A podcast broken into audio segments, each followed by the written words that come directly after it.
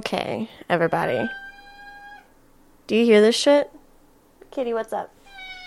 What do you have to say today? Indeed. What else? Oh, she's gone. okay. Um, anyways, so this is the intro for the second episode of Cake Bites.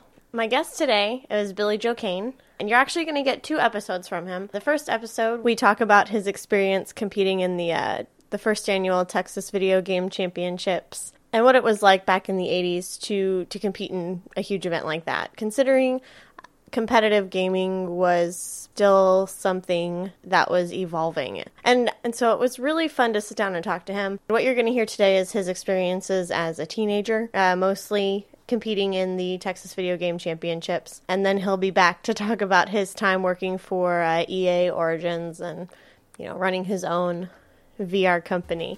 So without further ado, here's Billy Joe Kane.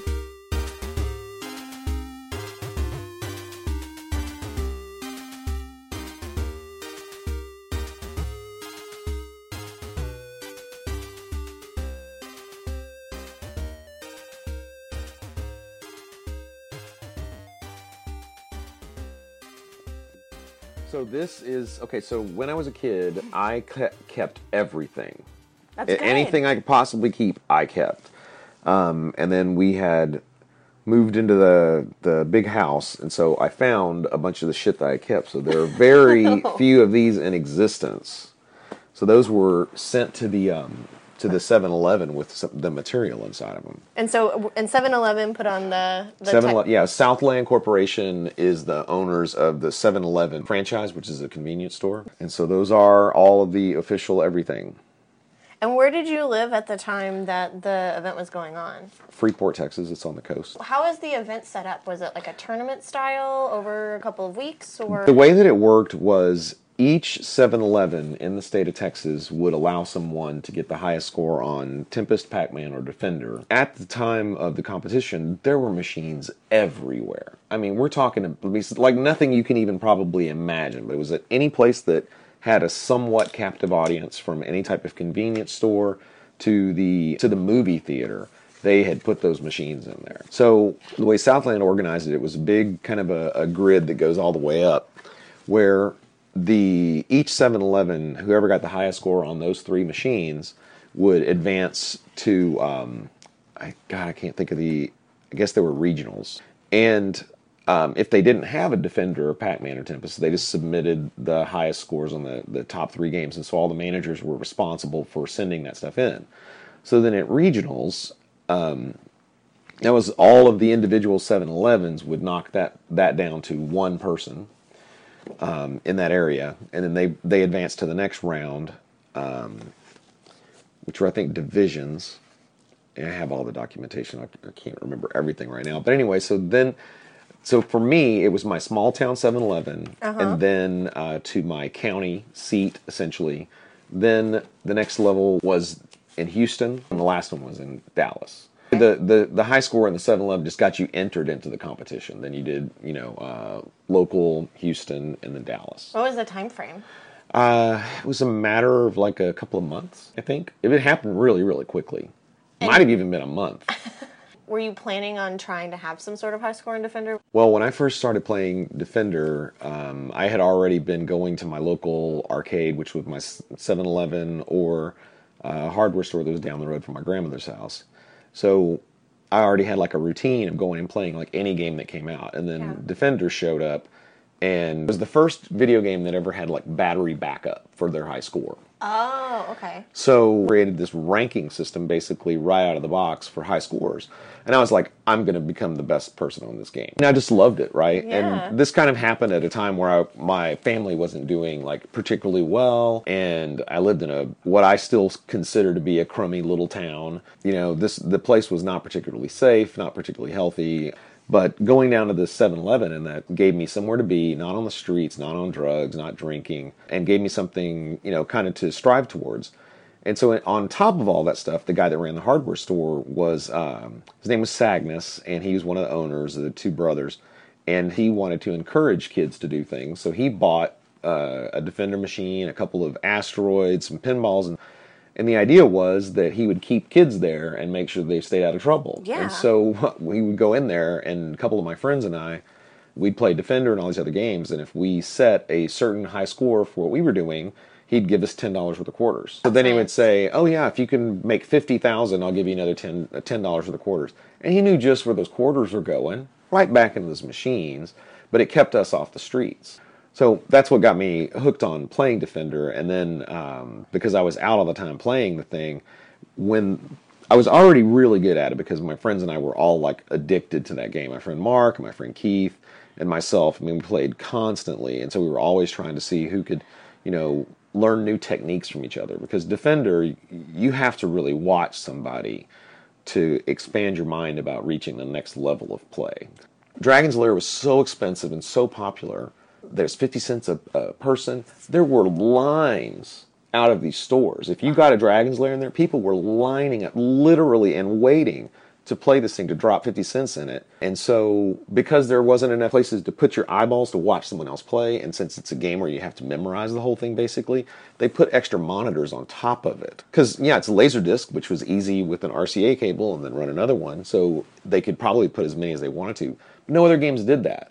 But it helped because, you know, all those people that were waiting in line to throw their money in that box they could see and watch the game, be entertained, and learn how to play all at the same time. It's a weird scenario. You don't think about that too much. And you know, these machines they they were getting to be pretty expensive at the time. So I mean, the people were investing in these things, and they they wanted to make a return. So when you had that Dragon's Lair machine, which is incredibly expensive, yeah, they they would do anything To okay. to make sure people could could, could play it. Did uh Odd. yeah, that that's that is really odd. Um your friends that you played with in Freeport, did they also compete in the Defenders Championship? Um, well, Or at least in the the local level? Since you're the one that I hate. I mean, I. I love those guys to pieces. The moment that they had announced that this thing was going to happen, uh, they came to the store and I saw the thing and it said Defender. And I says, "I'm winning that." And the lady that runs runs the store, Barbara was her name. She's basically my mom outside of home. She goes, "Oh, you're totally going to win that." And I was like, going, "Okay, it's done." And that and that was about that was about all that she wrote about that stuff. The the competition, as we kind of talked about, it wasn't about making the highest score, you know, period. Um, it was the highest score at that 7-Eleven, and then the competition was about how fast could you score.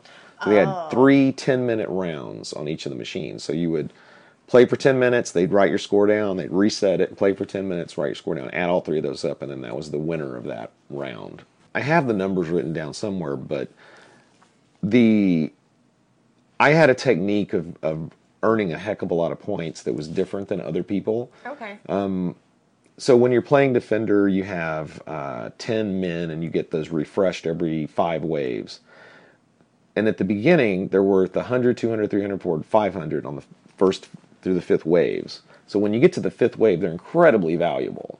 So my thinking was save every single person and human that I possibly can because every time you catch and retrieve one, that's a thousand points. I, I know this is so silly for people that don't care about this necessarily. No, but it's important. I mean, but the strategy is what's important. Yeah, I mean and- that and- was that was the strategy. Keep the guys alive and catch them and release them as often as possible. And some people, in order to go faster, um, they just didn't care about those things. So they were just wasting what I consider to be wasting points. And I also have a style of playing that's very fast. I guess at least back then it's considered fast. There's some people that I that I participate with now, and those guys are amazing. But um, I was super fast and super furious, and I scored just tons and tons of points beyond what anybody else had had done in the competition. I think part part of it was my strategy, and part of it was just I was just crazy, stupid fast.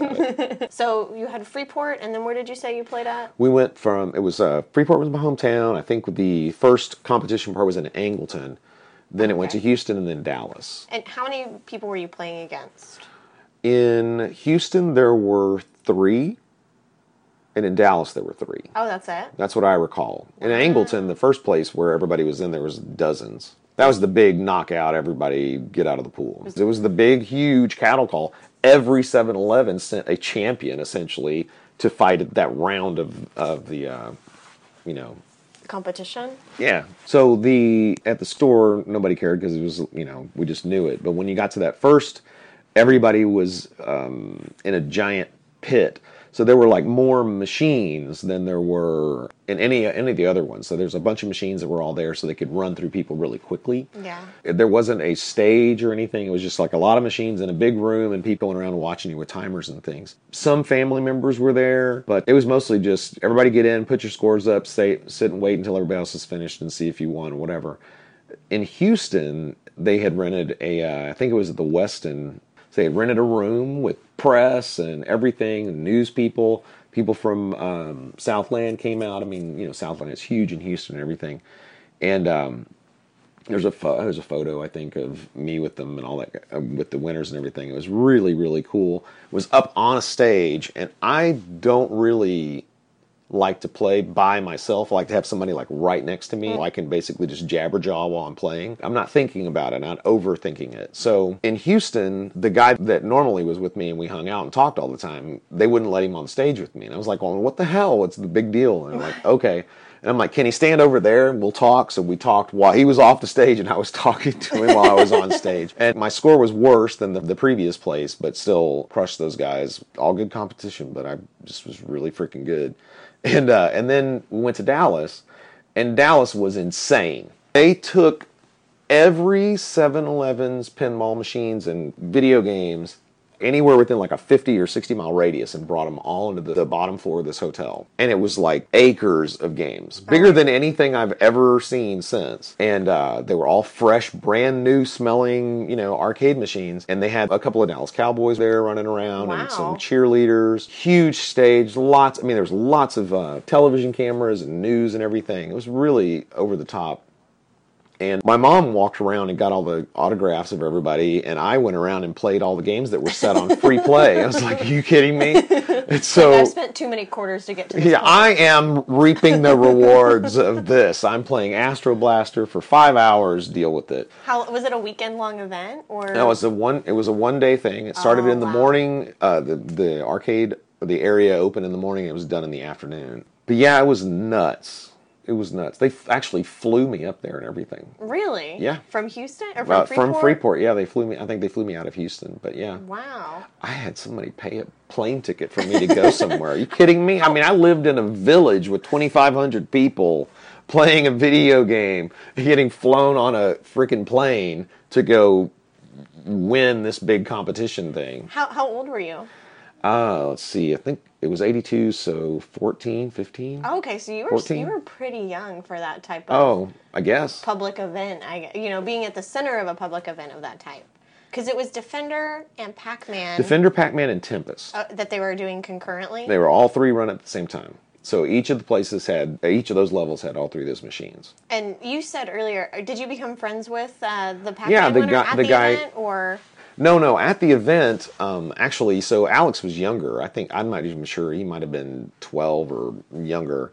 Wow. Sorry, Alex, if you're listening. but uh, he was younger, and my family had a, a Polaroid, and so we actually have a photo. The only photo that Alex has of the event, I believe, was from my my mom running around with a Polaroid. Oh my goodness! Yes, and uh, run into each other a couple times, and we we talk a lot on Facebook. And he's helping with the uh, to keep the first annual Texas Video Game Championships Facebook page alive. Still, we're actually looking for the guy that won on. You know, I said Alex had won Pac-Man, and that is that is absolutely 100 percent not true. Alex Oh. crushed it on Tempest. You've been Classic Games Fest all Yeah, day. let's blame that.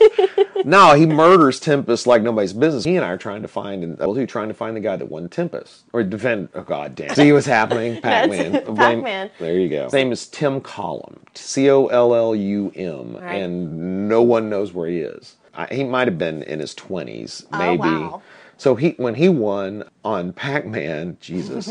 so so what happened was after in Dallas at the big thing, after we won on our individual machines, they pulled this thing out, which was uh, what they called the mystery machine. And so they brought out these three different games, and we were supposed to play on each one of those. And whoever won on that machine was crowned the Texas video game champion. Yeah, and these were three machines that had never been seen anywhere. Oh, Um, wow. I can't think of the name of all of them, uh, but they'll come to me. Anyway, the it was Zektor was the one that that drove me the most crazy. uh, God, two other ones. It wasn't Space Paranoids. Um, I'm just kidding. That's from Tron. But so we got up there to, to play on those other machines, and they had the developers of the game were there, and we got to ask them some questions about, you know, how do we do this? How does this score? What are the movement types and all this other kind of jazz? Well, anyway, so we played, and this one game that I'd played, I think I think it was called Zektor, had this giant boss. So I'd gotten all the way up to this boss, and I just pounded on this boss, and I could not get past it. I'm like, well, what the hell is the big deal with this thing? And uh, because I was like, oh, this is going to have a big point payoff, and you've got to kill the boss. Well, apparently you didn't have to kill the boss. If you died, you just moved to the next level. And I'm like, Oh. I didn't know that, but Tim apparently had asked the guy that was developing the game, "Hey, you know, can I, you know, what do you do here?" It's like, "Oh, just do go ahead and just pass it." And I was like, "Going, you suck! It was totally unfair." but uh, so I didn't win the ultimate thing. But honestly, that really wasn't what I was all about anyway. I just wanted to win the defender thing and just be done with that. That's really what I wanted. Anyway, so when Tim won. The legend has it that he sold his Pac-Man immediately and sold. Uh, I think he got. I'm not sure if he got one of the the big the big big ones, but he sold them like immediately. Took the cash. I mean, but it took you. How many years is it now? Oh, so it was sell- 82 when it happened. Yeah. So 20, 35 years. To, to sell Yeah. your machine, or uh, you didn't even sell them. You donated. Them. Yeah, I was. I I've gone through a lot of thoughts about them, and my friends are sick to death of moving them. That's for damn sure. I mean, sorry everybody. If you but- had to ballpark, how much do they probably weigh?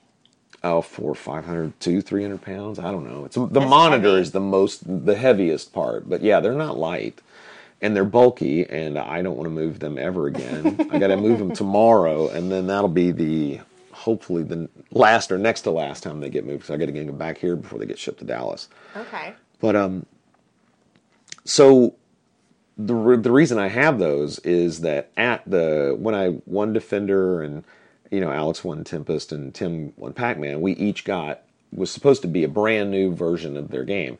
So you know Alex got the the brand new freaking Tempest, which still kills me, and Tim got the Pac Man, which he sold.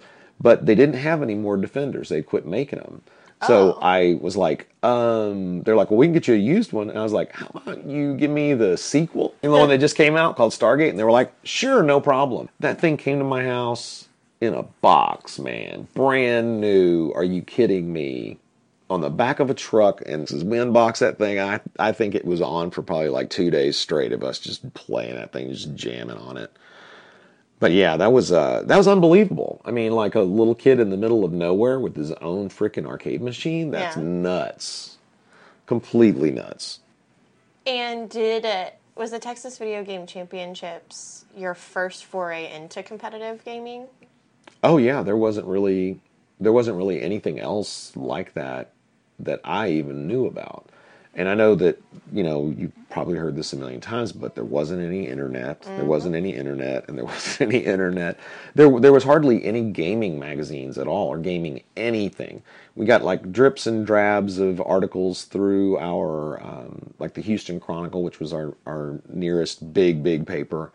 Um, and they were I think even them even some of those were syndicated. Uh, very little local news.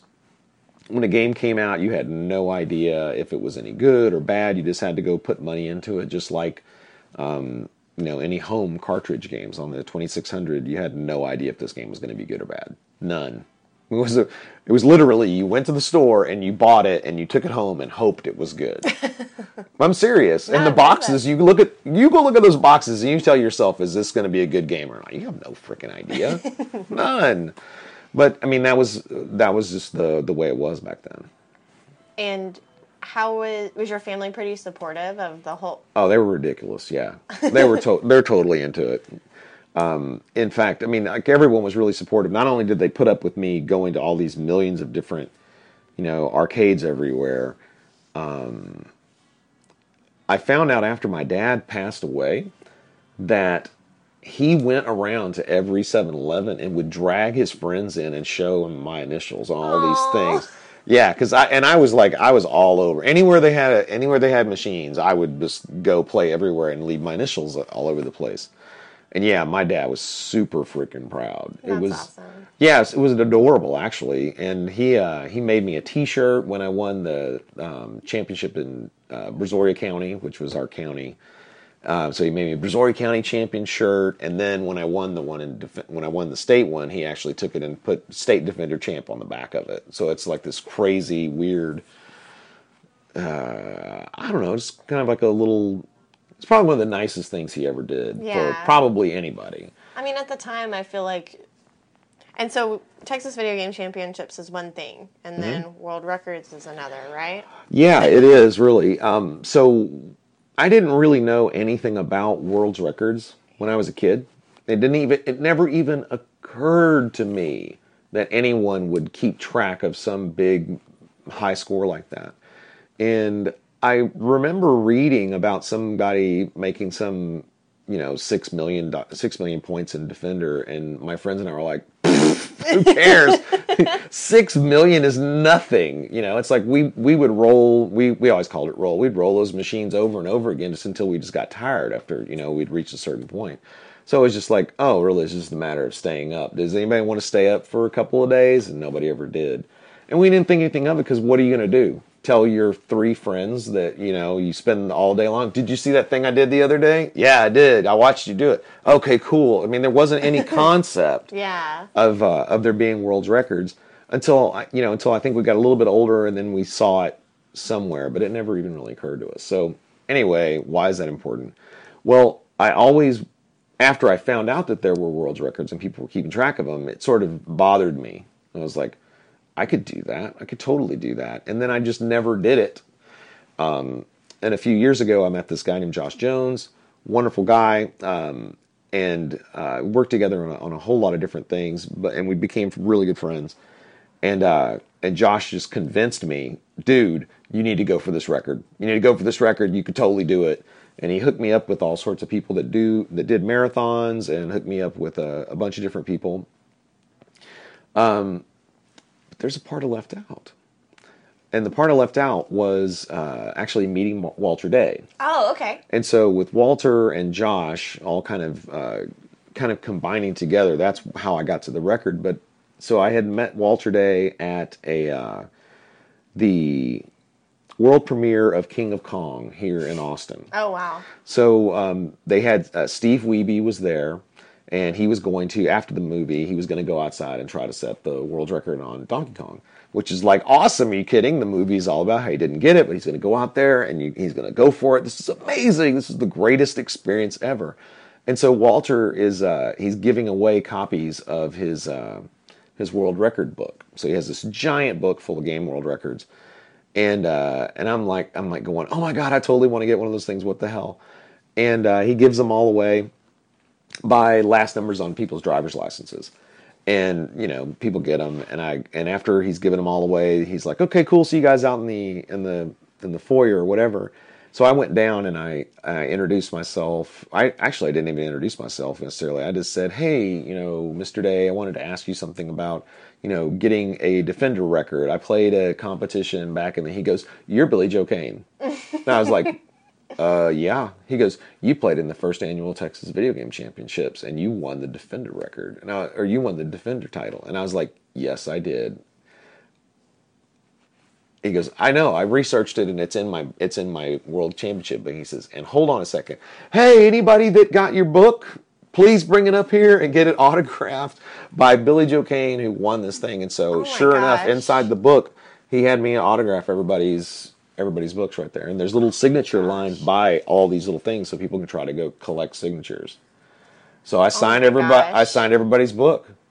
Yeah. That's crazy. amazing. It was the nerdiest thing. I mean, like I've had a lot of nerdy things happen, but at the time that was the nerdiest one. I mean, there's nothing like just having someone point at you and just be able to be like, "You're." what the hell was that? Yeah, I'm still flabbergasted, just absolutely floored. So yeah, that was that was pretty crazy. Uh, and then so Walter and I wound up hitting, uh, uh, you know, striking it off. And that's in, when Josh fell into my life. And then so Josh was just after me all the time. Let's set a record. Let's do the record. Let's do the record. I'll, I'll be the, the referee. So he went and even got, uh, he became a world record officiator for recordsetter.com. And he was officiating all sorts of other records. He's like, dude, I can officiate your thing. Let's just do this. so I was like, all right. And we, we organized a, um, uh, an attempt at the record, but the idea wasn't. I was like, man, we're not going to be doing this just so that I can do this. We're going to raise some money. So, like this was uh, the championships was for the March of Dimes. Oh yeah. So my world record was to raise. Um, we've set a goal of a thousand dollars to uh, to go to a soup kitchen in Josh's hometown, Killeen, which is a place that he loved and respected. I'm like, if you're coming, we're going to give some you know some love back to Killeen. So we started a. Uh, uh, we didn't do a GoFundMe, I don't think. No, we didn't do GoFundMe. We did something else. I think we were just keeping track of it on Facebook or whatever. And so we got people to donate. Um, Walter had done uh, trading cards a long time ago, so he did trading cards for the uh, for the Texas Video Game Championships. He did cards for um, a, a, number of other things. And so what I did was like he gave me a bunch of them and we actually were selling them oh, wow. online, autographed or non-autographed. They cost more or didn't, just so we could raise money for the soup kitchen.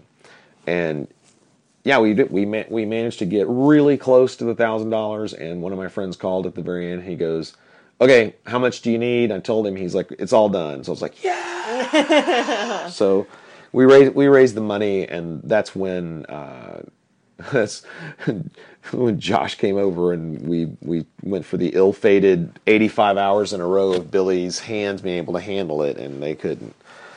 But uh, yeah. How how, uh, how long ago was this? This was uh, I think November of 13. Okay. It was like four years ago. Wow. And how long did you? So the goal was to play 85 hours. Yeah. The um, the way that gaming history you know, kind of tells the tale. So Walter ran 12, Twin Galaxies. He started Twin Galaxies, and they were collecting scores. But you know, there wasn't videotape, there wasn't internet, there wasn't anything. Uh, in fact, taking pictures of things really wasn't that much of a thing either. So basically, everything was word of mouth. Like I said that I made the score, and then you would sign a piece of paper attesting that, and that's all that it really took. So there were plenty of scores that were full of crap, and plenty of scores that probably looked like they were full of crap, but weren't. You know, like my friends and I could have played Defender for days and set whatever records. I don't know if we would have hit the the numbers that some of these guys were saying, but it wasn't it wasn't a problem. It was just lack of sleep would have been the only issue. Yeah. So a lot of old records, I don't think they're out of range. Well, anyway, so over the years, uh, the bunch of different Defender players I played with have kind of come to the conclusion that some of the numbers were, that were submitted were impossible because of the rate of play, like the number of points you make per hour. So when you divide it up, you're like oh, going, dude, that doesn't make any sense. And so there were, you know, allegations of people that would play for like eight hours one day and then eight hours the next day, and then the arcade owner would just add it all up and they say, oh, this guy oh. made whatever points. Oh. So I don't know what happened, but anyway, the the numbers on Defender didn't make sense until you get down to this one 40 million score by this guy named Dale Rees, who actually had press about him doing this 40 hour marathon. And everything that he's everything that you see about it looks completely legit, but there's just nothing that's quote official. So, I, in my mind, and I think a lot of the people that um, I talk to on Facebook in our Defender group, I think Dale is the man. I mean, he's got the score, the timing makes sense, all those things. Of course, anybody could have done it at the time if they just had time to do it. So, you know, me coming in with, you know, a, a, a referee on site, uh, two other referees online, and, you know, hundreds of people that watched off and on throughout the whole thing, um, running it through Twitch.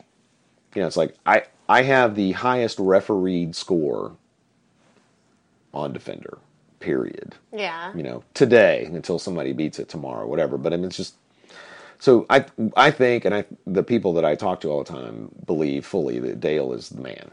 You know, he did it. Yeah. Um, but yeah, I managed. I did it for me as an old guy to raise a thousand bucks and be able to say that I did it. Yeah. Uh, for myself, I would never try to take Dale's you know thing away from him anywhere any more than I would try to do anything else. It's just that the fact is that I had referees at the time, and it was more of an officiated score. Okay. Would you would you say that there's quite a community about around the world records of, of various games? It, or it seems like there is. Yeah. Um, I don't know how large that community is because it's like you kind of have this nucleus of games, and then it kind of just starts getting bigger and bigger. So the so the number of games with high scores just starts skyrocketing yeah. after what 1984, 85 when the NES comes out. But yeah, the, that classic era of you know arcade gaming seems to have you know um, a group of people that care about those scores, and I think it's because it's like that's something you can look at and you go, I can achieve that. Someone Yeah. can do that. It's a goal you can set yourself to. Yeah. Show how well how well you play. Yeah, I mean, and the games are so iconic that it's like you know if you can set a record on one of those old games, it still resonates. Yeah. Um. So after the Texas Video Game Championships, did you do anything with Defender? Um, No, that? I didn't really. No, I hauled that machine around with me everywhere Yeah. that I everywhere that I went. Well, both of them actually, but because oh yeah, so I I won the Stargate, and then a couple of years later, I was driving around and I saw a guy um, who was obviously moving games from one place to the next. Stopped him on the side of the road. How much do you want for that Defender? He's like a hundred bucks, and so I was like, I'll be right back. And so I went and got some money and. Uh, yeah, I bought it for hundred bucks. Oh my goodness. Don't worry, I've spent way more than hundred dollars on it in repairs throughout the years. You know, it's the it's not like the red Barchetta or the old Mustang sitting in somebody's yard and it's perfect. It's like no, dude, this thing those things require maintenance. The the oh, The machines, yeah. I believe it. I mean, it'd be one thing if I cared enough to do all the maintenance and learn how to do it myself, but I, I pay somebody to do that because I don't have the time to to get into the nitty gritty. I never really. Well, I never made the time. I don't ever want to say I don't have the time. This never was my decision. I, I never really considered the fact that you would need to have them have tune-ups be done. Yeah, the the um, the ROMs, all the memory chips that are in there, they get unseated or oxidized, and Oh, so wow. you know you have to figure out where is you know where's the problem. Did the the chip itself just burn out? There's a million little things, and, and everything from wiring to the switches and the pins and all that stuff. I mean, it's just it's a yeah, it's electronic, but it's also mechanical, and all of that's just a recipe for stuff to just rot. you especially know? after 30 years. Or, Right, and you got plastic parts and stuff that just rusts and degrades. I can imagine that the controls might like. Oh, they and- wear out like crazy.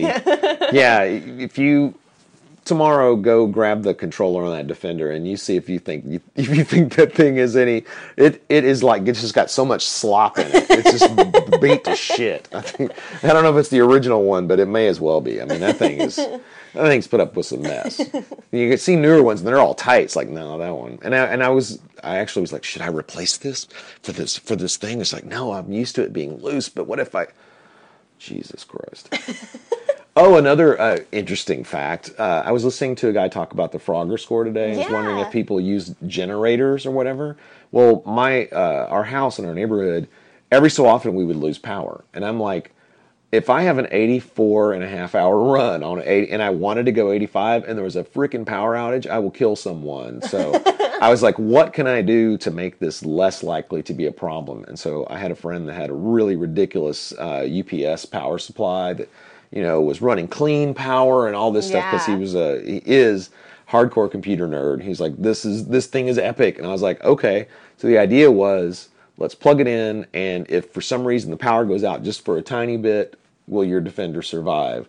And it turned out that it would. I think we had like five seconds or something like that. But I was like, I feel so much better. I mean, there because when it comes to these records or whatever, is you you need to be playing on the actual machine.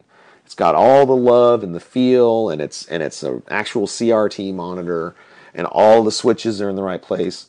But there's so many. This is the colossal number of of uh, potential failure points Yeah. you know, one of your buttons might stop working. And that's it. You're done. And so I was like, what can I do to reduce my chances of failure? Which is that's more of the tips that I got from a lot of the other marathon players. It's a really interesting community, the old school arcade gamer community. Do you feel like uh, arcades were more palatable to the general public than kind of like conventional video games are nowadays?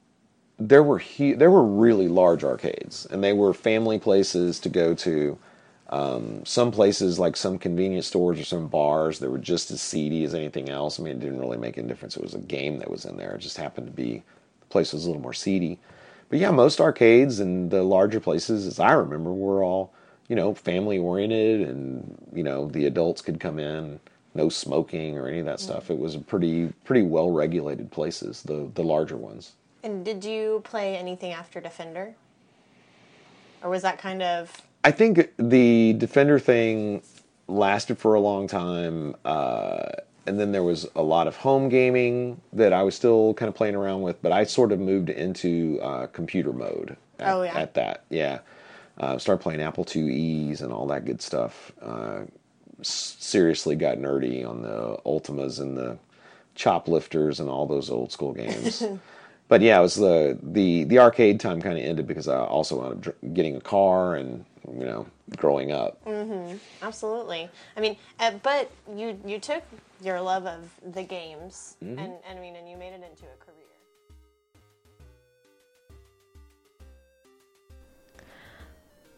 All right, so that is the first part of my interview with Billy Joe Kane. I will have him back on the show in a couple of weeks to talk more about his experiences working in the video game industry. And uh, on cakebites.com, you'll find the show notes for today's episode. I'll have links to where you can find Billy at uh, and about the projects we haven't gotten to talk about yet, like the Radical Empathy Education Foundation, an amazing nonprofit that Billy has uh, has founded and has been doing amazing work with and developing work for. So you'll at least be able to find the link on the website, but he'll be talking at length about the foundation on uh, the next episode he's featured on. And I'll be posting some special content for my patrons on Patreon. I'm really excited to share some of the promotional materials that Billy has kindly shared with me from the first annual Tex- Texas Video Game Competition and Championships. Even if you just pledge a single dollar, you'll have access to my patron only feed. And there's a lot of perks. You can find everything and all of the information at patreon.com slash cakebites. One of those perks, though, is that you get a shout out on the show at least once. So, this is my first shout out. I've got two patrons, and I couldn't be more thankful. the first is my mom. Thank you, mom, for always, always, always supporting me, even when what I'm doing seems ridiculous. I, I could never ask for more. And uh, the second is to Brady. I was not prepared to start doing uh, Q and A's or running the Discord server or anything this soon, but uh, this will be an adventure for both of us. You can also find me on Facebook, Instagram, Twitter, everywhere at Cake Bites. You can actually subscribe to the show on iTunes for sure. I'm waiting on, on Google Play, and I've submitted the show to most of the directories. If you're having troubles finding the show, please just send me a message and uh, we can try and figure out if I have neglected to submit the show somewhere else. So, so be sure to subscribe and review the show, please. That would be amazing. And uh, I'll talk to you guys next week.